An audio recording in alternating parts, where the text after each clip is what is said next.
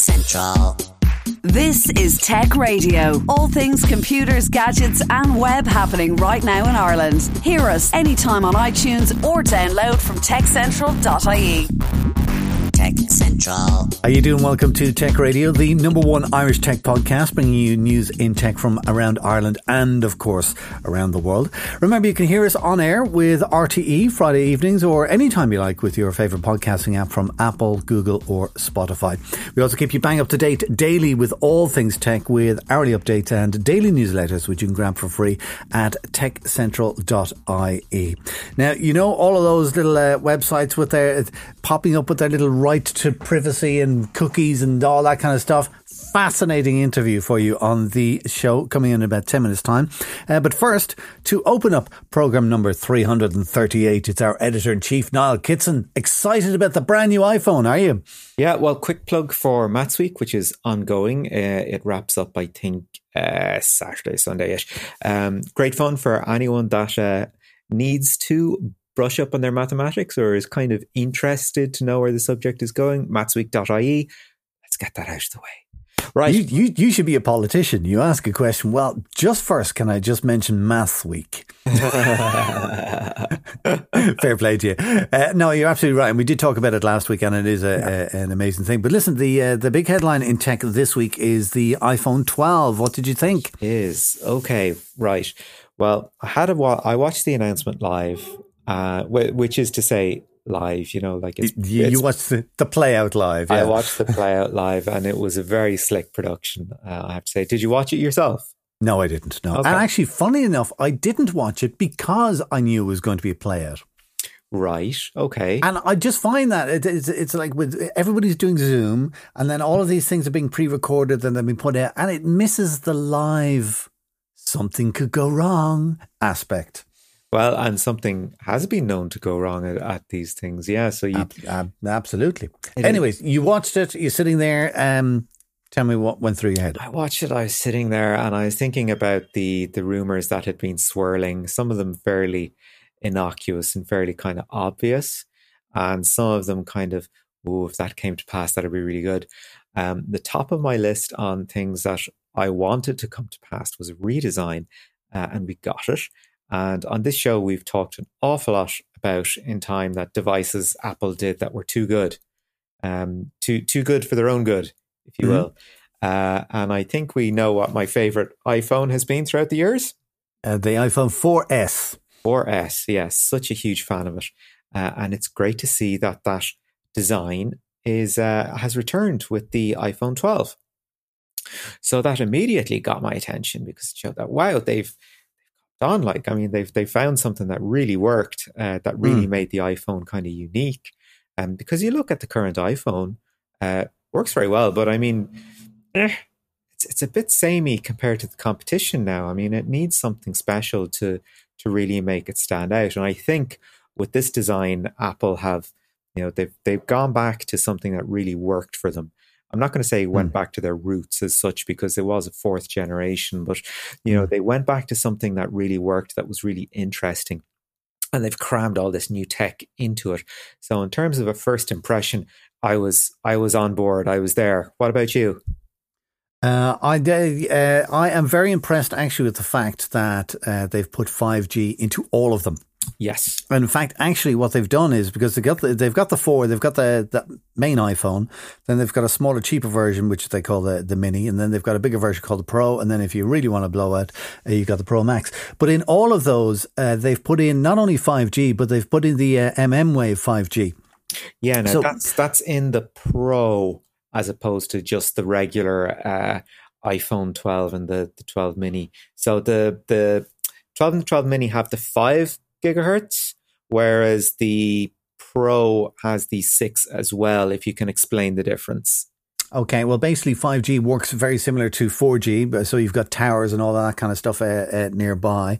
Uh, but where the MM Wave 5G works is that when you've got like a Wi Fi router or something sitting very close to you, and it's able to communicate that way and it's able to communicate much much much much faster than just kind of like regular 5G. It's like you've got two versions of 5G, one's super fast and one's just fast. Um and they're both in, in, in, in the phone. And what I liked about that was the fact that nobody really has 5G at the moment. I mean, they're all all the different companies. Three are coming out, and Eir coming out and say we've got it in every county in the in the country and stuff like that. But you know, uh, do you know anybody with five G? Uh, I don't because no, offhand, yeah. I don't. But in two or three or four years, it's certainly going to become more and more mainstream. And what I liked about what Apple did is the fact that they're putting in uh, the 5G now means that they're future proofing the phone for you. Yeah, in a way that maybe they hadn't thought of doing before. Apple's thing has mm. generally been okay, let's see how other people are doing it and we'll do it our way. Mm. Uh, not doing it that this time. They're they're going they're being much more aggressive in terms of the technology that is coming out. So mm. uh, for size, uh, where we've got on the 12 6.1 inches and 5.4 inches with the mini 5.4 inch screen with a mini come on like that's that's nuts the pro has 6.1 inches and 6.7 inches well yeah and here's a few interesting differentiators that mm. you know will make you know I, I think as technology people we immediately gravitate to something called pro you know if something sounds like a better version we immediately gravitate towards it um, and that's not necessarily the case with the iPhone 12. It's like they've differentiated the market as well as the feature set. Right. So, in the same way that the 16 inch MacBook came out and was reassuringly expensive, in that, look, if you're not a media creator, you probably don't need this. The way the Pro has come out and the way they're marketing it, it's got that, yeah, if you're a regular user, you don't need this right? So uh, the 12 comes in black, white, red, green, blue, uh, an aluminium cover, um, Super Retina XDR display, a ceramic shield, which they say is four times tougher than the last generation of Corning glass. Mm-hmm. Uh, a A14 Bionic chip, which I think is the same one in the Pro as well. Uh, and some of the really interesting stuff that I saw, um, the MagSafe. MagSafe has returned. What do you think of MagSafe?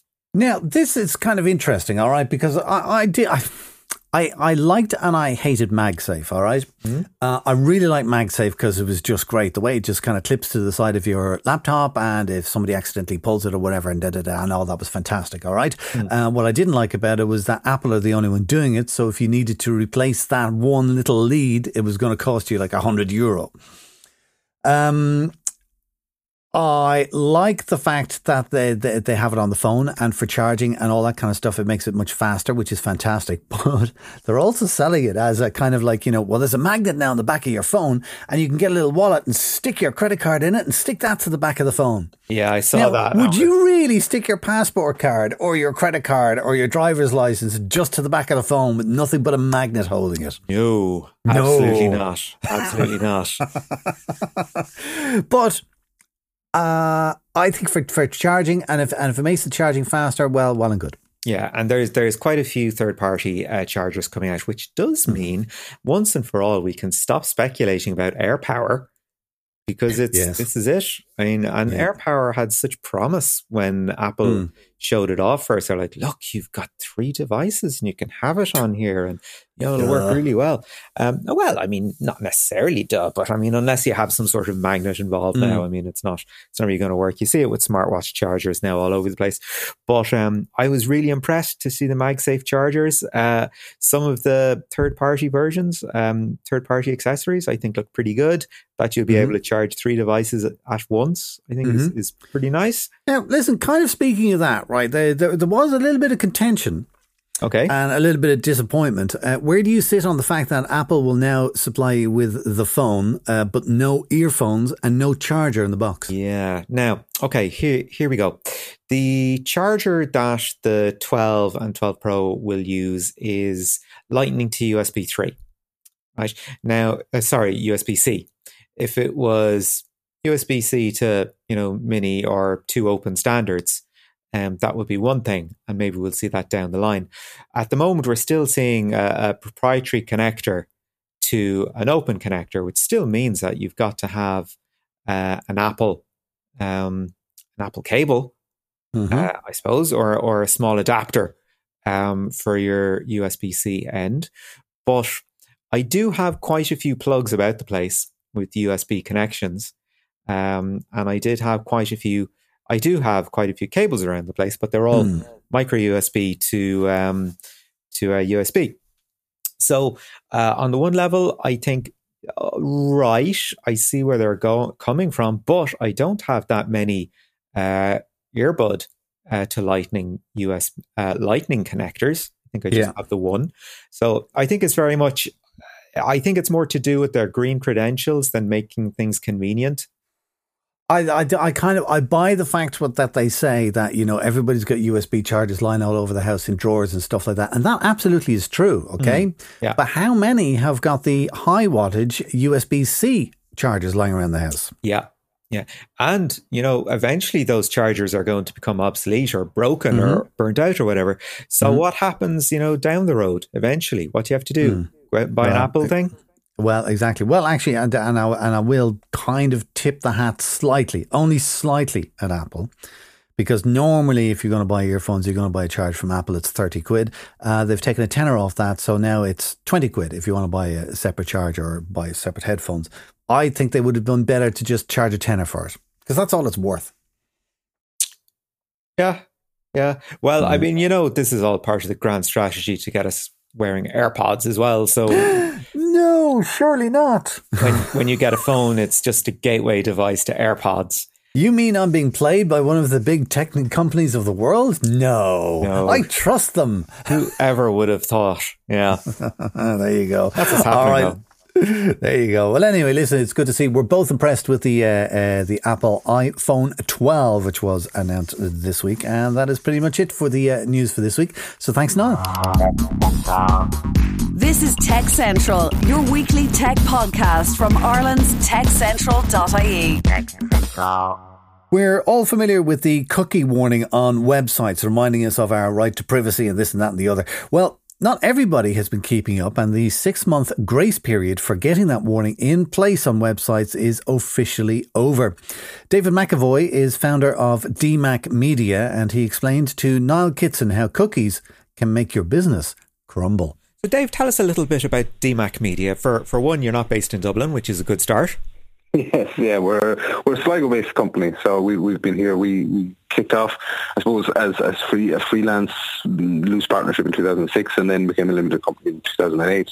So 12 plus years, um, web development with specialities in e-commerce and digital marketing. Um, is the core of the business. So very much online, very much into the, the small business SME sectors um, right across the country and just getting them to, to basically get better control or better management of, of digital footprint.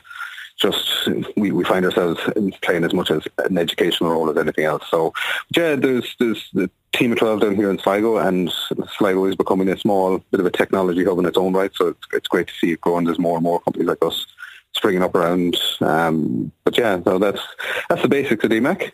Yeah, and you, you sort of made uh, some some national headlines earlier this year by your own efforts to pitch in to help companies during the uh, coronavirus outbreak. Yeah, yeah. Well, obviously, when when things really kind of blew up in, in March, um, we were looking at it. So for a company like us, um, because our work is online, it was very simple by comparison to most for us to transition to work from home, you know, online um, basis. We were we were fully online as it stood anyway, so it was simple. But we did recognise that there was a lot of people um, struggling to do make that change, struggling to, to get get to grips with digital tools. In particular, we noticed frontline um, the big job, particularly in March when we were all still trying to figure out what was going on. The huge job of, of a lot of people were to get the information out to, to advise this is what's happening with, with our business. This is this is how you now have to, to deal with, it. particularly the likes of pharmacies, GPs. You know that tradition of just wander, walking into your GPs and, and looking for an appointment was no longer possible. So we just we made a really simple offer because we're doing this all day every day for all of our own clients. We just said anybody who's you know has a website and is on the front line, so pharmacies, GPs, hospitals, etc. Anybody who needs any kind of help updating or getting information out on that site, we're happy to pitch in. So, and we got a very good response from particularly pharmacies. They were they were quite responsive because for them they were dealing with the general public day to day, and they definitely needed to update information. So it was look, it was a simple thing for us to do, and it was it was fortunate. that, Yes, it got a bit of attention. It was always nice to get a bit of attention, but it was we were just looking at what what's our contribution, how are we going to help with that kind of effort. So and it seemed to have, have made an impact. So it was good. Very very healthy piece of piece of business to, to do there as well. Uh, of course, Of course, yeah. GDPR is your business. Um, so we've just passed, uh, as I'm talking to you now, a very significant deadline of the 5th of October. Um, so tell us exactly what happened and how this is going to affect small businesses or businesses in general. Yeah, so I suppose th- this goes all the way back to 2011 when legislation was first passed in regards to, to cookie management, privacy, etc. Um, it, it came into much sharper focus then in 2018 with the, the general data protection regulation coming in. And specifically, there were there were references there to, to cookie management, and it really comes down to consent. In that the the shift has come for rather than any company being able to assume consent for any kind of, of um, use of data, they had to specifically ask for consent, particularly if that was for use um, for a tertiary or third purpose. So, you know, if you if you need data to, in order to, to function, so if someone is buying something off you and you need to deliver to them, you need their name and their email address, their phone, etc. But if you then use that data to market to them after the fact, that's not critical to the running of your business. And equally, it wasn't critical to the transaction that took place between you and that customer. So traditionally, that data has just been used by marketing people, you know, internal, external, um, used by companies like Google and Facebook. You know, lots of, of personal data, behavior, etc., has just been used to to be more effective at marketing. And the GDPR brought in that that is that's now something we have to give permission for. That shouldn't happen by default. Um, so then, bring fast forward to 2020. The in April there was a, a cookie sweep basically, um, where our own data protection commission analysed and looked at at how people were managing uh, cookies in particular, and found that there was there was almost no compliance, or there was a complete lack of understanding about compliance. So to be helpful, they issued guidance. So they haven't changed any legislation as such. There isn't there isn't new regulations. These are the regulations that have been in place for years, but they issued guidance on and explained, look, this is what this has to look like. So your compliance has to be like this. The, you know, you have to identify what cookies you use and why and what are their purpose. You have to allow me to reject or, or to to not accept um, third-party cookies tracking, etc. It's not a default anymore. So the guidance came out and they said, well, this is the new guidance, this is updated information, and we want everybody to comply by the, the 5th of October. So from the 6th on, you need to have everything together. So that's really what changed. Obviously, the year that we've had, we felt it flew really under the radar, um, particularly with the smaller business. I do know there's plenty of larger organizations that were very much on top of it and, and getting their house in order.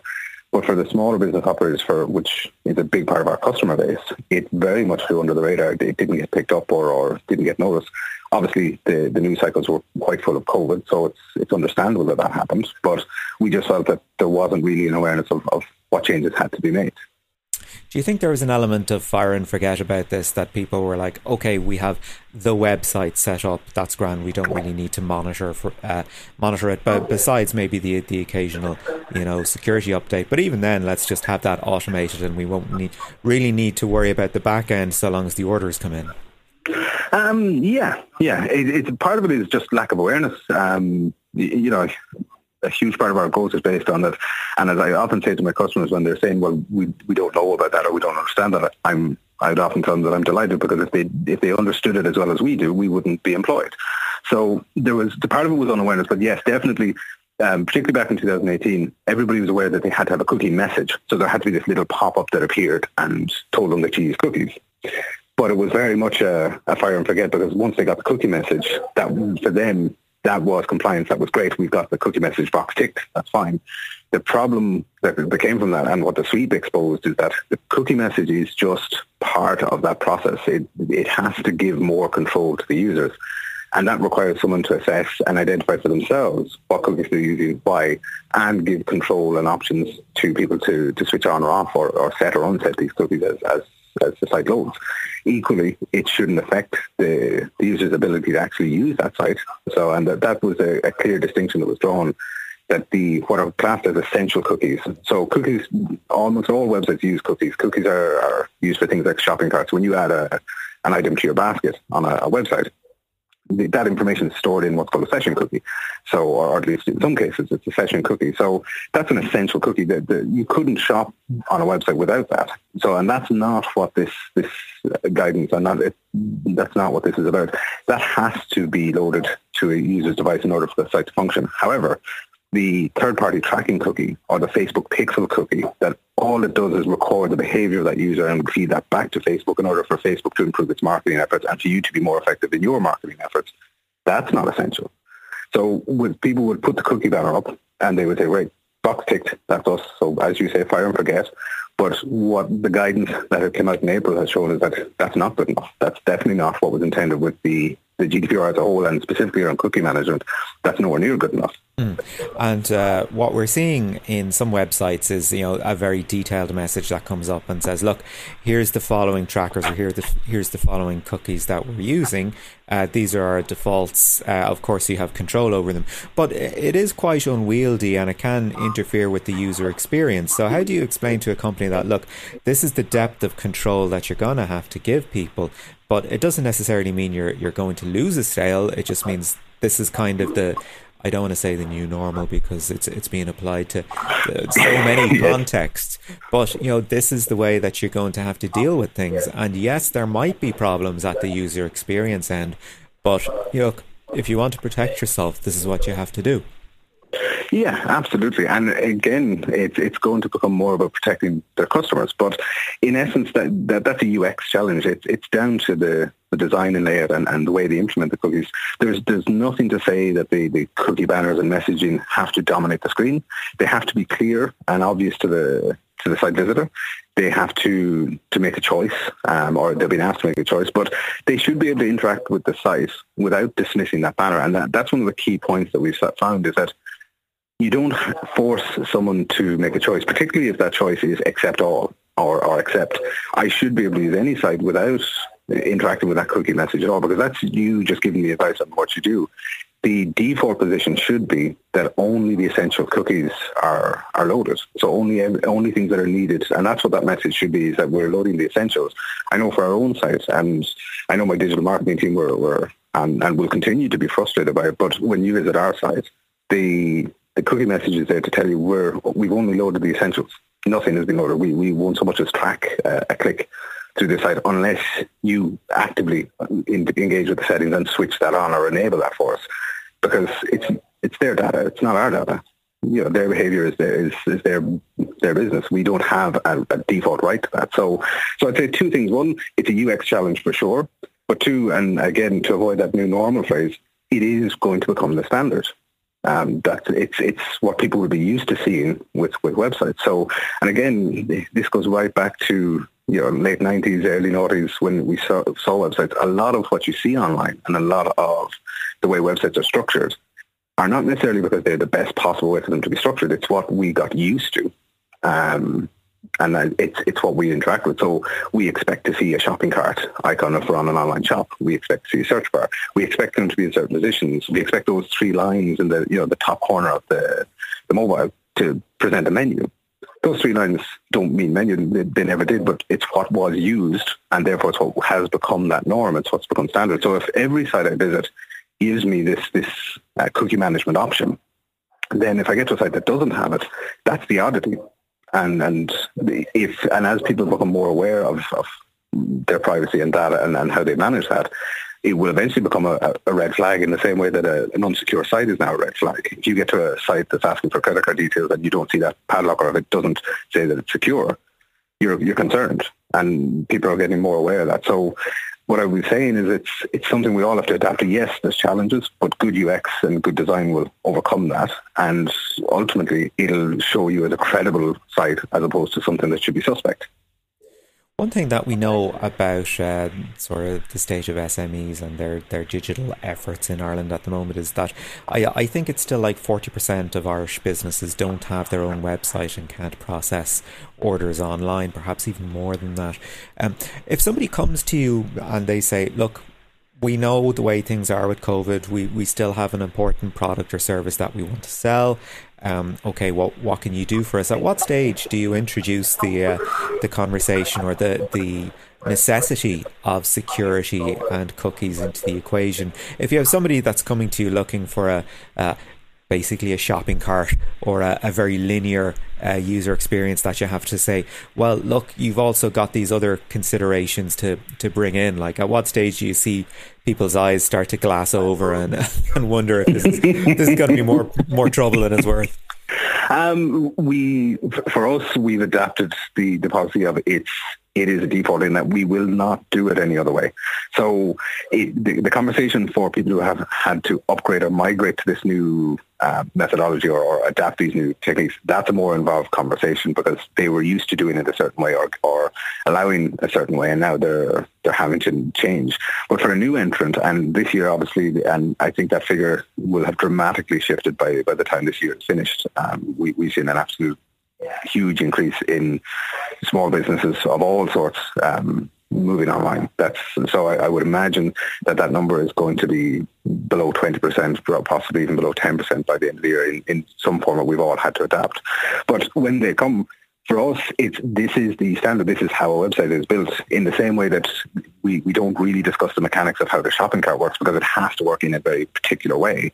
Um, they don't particularly care for that matter. It's as long as the person can put an item in their cart, get to the checkout, and, and pay for it. That's that's their concern. So cookie management and privacy is the same thing. And again, that, that's the key thing that this doesn't affect the essential operation of any website. That's that, that's really important. What it will do is change the way in where in, in how you market to those customers before, during, and after their, their purchase process. So it's a conversation for sure. We, we make them aware of it. But our job is to make sure that they are 100% compliant. And after that, if they choose then to, to move away from compliance, that's that's between them and data protection officials, etc. It's not for us. It's a default. You must be. There's no such thing as nearly compliant or almost compliant. It's you're either compliant or you're not. Our job is to make sure that from the get go you are compliant. After that, the site pass the ownership of that site passes to you. You've been briefed and trained. You know what's required, and really it's up to them if they then decide to deviate from that. And thankfully, and what I would say is the vast majority of people we, have come across, um, either customers or, or inquiries or people just asking for, for advice, they're all moving towards compliance. They understand the importance of it. Um, I think it's a technical challenge for them in that they're not quite sure how to be compliant. So it's it's definitely a, a bigger part of the conversation than it was pre 2018, but it's it's more of a default part of the conversation. In the same way, you need a credit card processor to take credit card payments. You, if you have a website, you have to have cookie management. It's it's just that simple.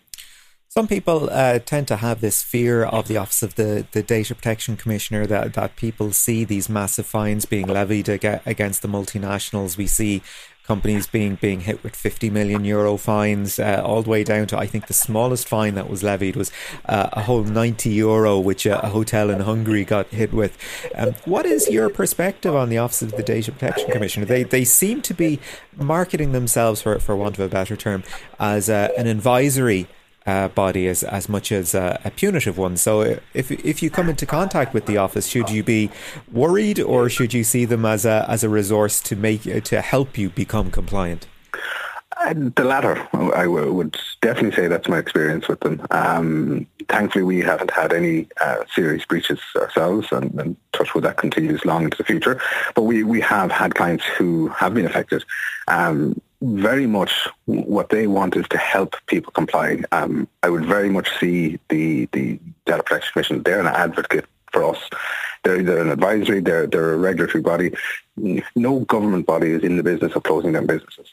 They will look for you to be compliant if you are, are in breach. Um, and if you follow the procedures and if you, you know if you have a conversation with them, they will work with you. Yes, you may be fine, but it will be proportionate to to what's happened. Um, they are very very clever people. So what I would find is communication with them is, is key. Um, trying to pretend if you've had it at a breach that it didn't happen or, or if it comes to them through another channel, obviously they're going to take a much dimmer view that you didn't take the appropriate steps because that, that signals that you haven't got appropriate data management in place.